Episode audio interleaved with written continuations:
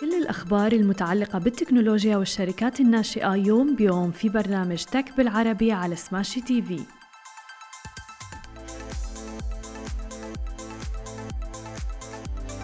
صباح الخير وأهلا وسهلا فيكم ببرنامجكم تك بالعربي. معكم أنا هالة بسام ومعنا بخلف الكواليس علي. خلونا اليوم نحكي عن عناويننا لليوم. اليوم بدنا نحكي أكيد عن إيلون ماسك وقصة شراء مانشستر يونايتد. أيضا بدنا نكشف عن أرباح منصة أنغامي ونحكي عن استحواذ منصة كارتلو إلى منصة جديدة ميلتو. وبداية أكيد بدنا نحكي عن قصة إيلون ماسك تحديدا اللي ضجت في مواقع التواصل الاجتماعي. يعني إيلون ماسك إيلون ماسك دائما عامل ضجة على ال social media.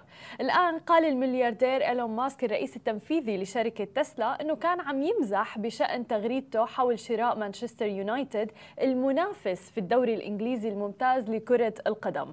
وكتب إيلون ماسك عندما سأله أحد المستخدمين حول مدى جدية شراء النادي قال لا هي مزحة مستمرة منذ فترة طويلة عن تويتر وأنه لا ما رح يشتري أي فريق رياضي.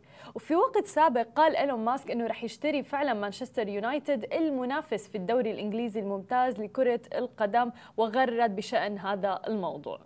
ويملك إيلون ماسك تاريخ من التغريدات غير ذات صلة ولم يتضح بعد مدى جديته لإتمام الصفقة أم لا وفقا للأنباء. ولكن فعلا غرد على تويتر اليوم وقال منذ دقائق أيضا أنه هي مجرد مزحة ولا ما رح يشتري أبدا أي نادي رياضي. ولكن يعد مانشستر يونايتد هو واحد من أبرز الأندية في العالم ونال أيضا لقب الدوري الإنجليزي 20 مرة بالإضافة أيضا إلى كأس أوروبا دوري أبطال. أبطال أوروبا ثلاث مرات أيضا. وبتبلغ القيمة السوقية للنادي الإنجليزي 2.08 مليار جنيه استرليني يعني ما يقارب 2.5 مليار دولار تقريبا. وشهدت الأعوام الأخيرة احتجاجات من جماهير يونايتد على عائلة جل جل جلزر آه، اللي اشترت النادي في 2005 تحديدا مقابل 790 مليون جنيه استرليني أي ما يقارب تقريبا 955.51 مليون مليون دولار. طبعا كل هذا بسبب تراجعه في الدوري. واكتسبت الاحتجاجات على العائلة الزخم في العام الماضي بعد قرار يونايتد بالمشاركة في مشروع دوري السوبر الأوروبي اللي انهار بعد أيام من إعلانه. وكانت فعلا بعض الجماهير طالبت إيلون ماسك بشراء يونايتد بدلا من تويتر. وعم بيحاول إيلون ماسك الآن مثل ما شاهدنا بالفترة الأخيرة التراجع عن صفقة شراء تويتر مقابل 44 مليار دولار. وهو الأمر اللي دفع الشركة لمقاضاته. وللعلم طبعا بتبلغ ثروة إيلون ماسك 250.2 مليار دولار واللي بتضعه على رأس قائمة أثرياء العالم وفقا طبعا لمؤشر بلومبرج للمليارديرات. وعلى الرغم من تراجع ثروته بمقدار 20 مليار دولار هذا العام تحديدا سواء كان بسبب الخسائر اللي تسببت لتسلا وأيضا بسبب المشاكل اللي عم بتصير بينه وبين تويتر. أما إذا بدنا ننتقل إلى عالمنا العربي ونحكي عن الشركات الناشئة وتحديدا شركة أنغامي. كشفت أنغامي عن نتائجها المالية الأولية للنصف الأول حيث ارتفع إجمالي الإيرادات 29% مقارنة بالفترة ذاتها من العام الماضي إلى 21.1 مليون دولار أي ما يقارب 77.5 مليون درهم. فيما ارتفع أيضا عدد الاشتراكات الشهرية المدفوعة إلى 41% وتعتبر نسبة كبيرة جدا. وجاء النمو مدفوعا بشكل أساسي بارتفاع معدلات انتقال المشتركين من نظام الاشتراكات المدعومة بالإعلانات إلى نظام الاشتراكات المدفوعة. بالإضافة أيضا إلى زيادة عدد المستخدمين النشيطين بنسبة 46% مقارنة بالفترة ذاتها من العام الماضي إلى 19.5 مليون مشترك. وما صاحب ذلك طبعا من زيادة في عائدات الإعلانات والاشتراكات أيضا على المنصة. وعلى الرغم من الأداء القوي فقد أثر سعر الصرف الأجنبي سلبا على حجم الإيرادات بالعملات الأجنبية بقيمة 3.5 ملايين دولار. في حال عدم احتساب تأثيرات العملات الأجنبية هذه وتطبيق أسعار الصرف الثابتة مقارنة بالفترة ذاتها من العام الماضي فكان رح يشهد حجم إيرادات المنصة ارتفاع بأكثر من 50% مقارنة بالفترة ذاتها من العام الماضي. ولكن مثل ما عم نشوف أنه بالفترة الأخيرة في بعض الظروف الاقتصادية اللي عم بتأثر سواء كان على الشركات الناشئة أو حتى الشركات الكبيرة حول العالم Okay, guys, we love smashy business news, but Augustus Media is much more than that.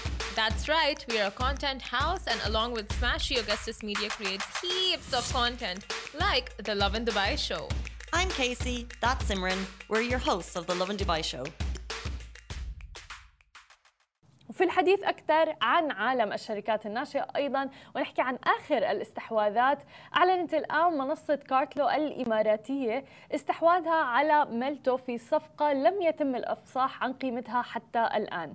ولكن موضحة في بيانها أنه جميع عملاء ميلتو رح يعاد توجيههم بشكل تلقائي إلى منصة كارتلو.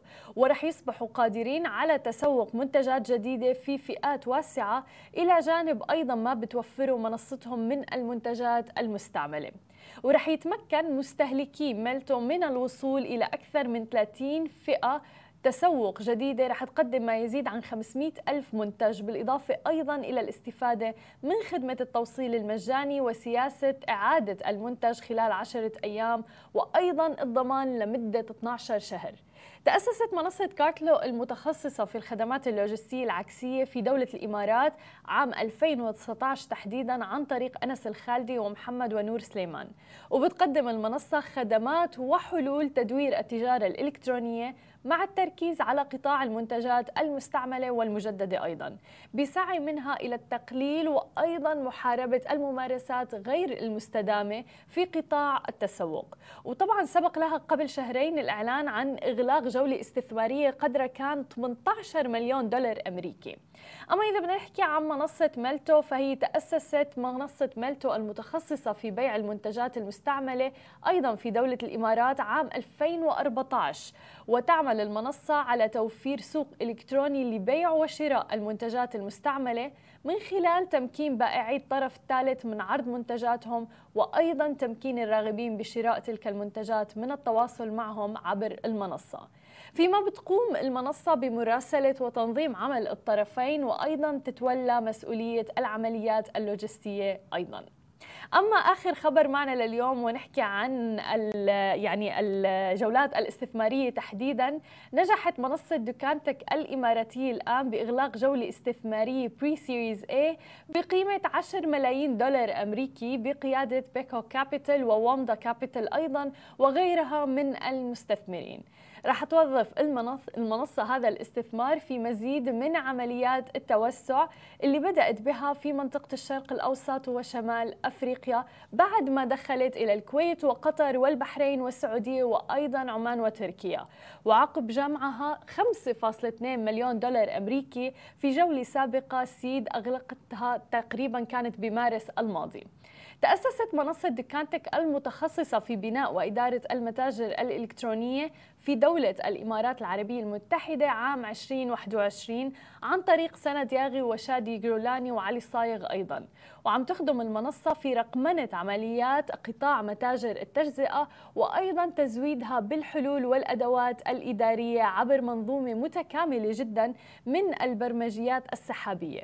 وبتهدف دكانتك إلى تطوير منظومة المتاجر المحلية التقليدية ودمجها في عمليات التحول الرقمي اللي طبعا بتحسن بدورها من كافة التعاملات المالية وأيضا أعمالها التجارية. وأيضا نحن دائما بنذكر وبنأكد على موضوع أنه التجارة الإلكترونية والشركات المتعلقة في هذا الموضوع عم تحصد على آه، يعني آه، أنظار المستثمرين وفعلا عم بيتم ضخ أموال فيها وعم نشوف هذا الشيء بشكل كتير كبير بالفترة الأخيرة.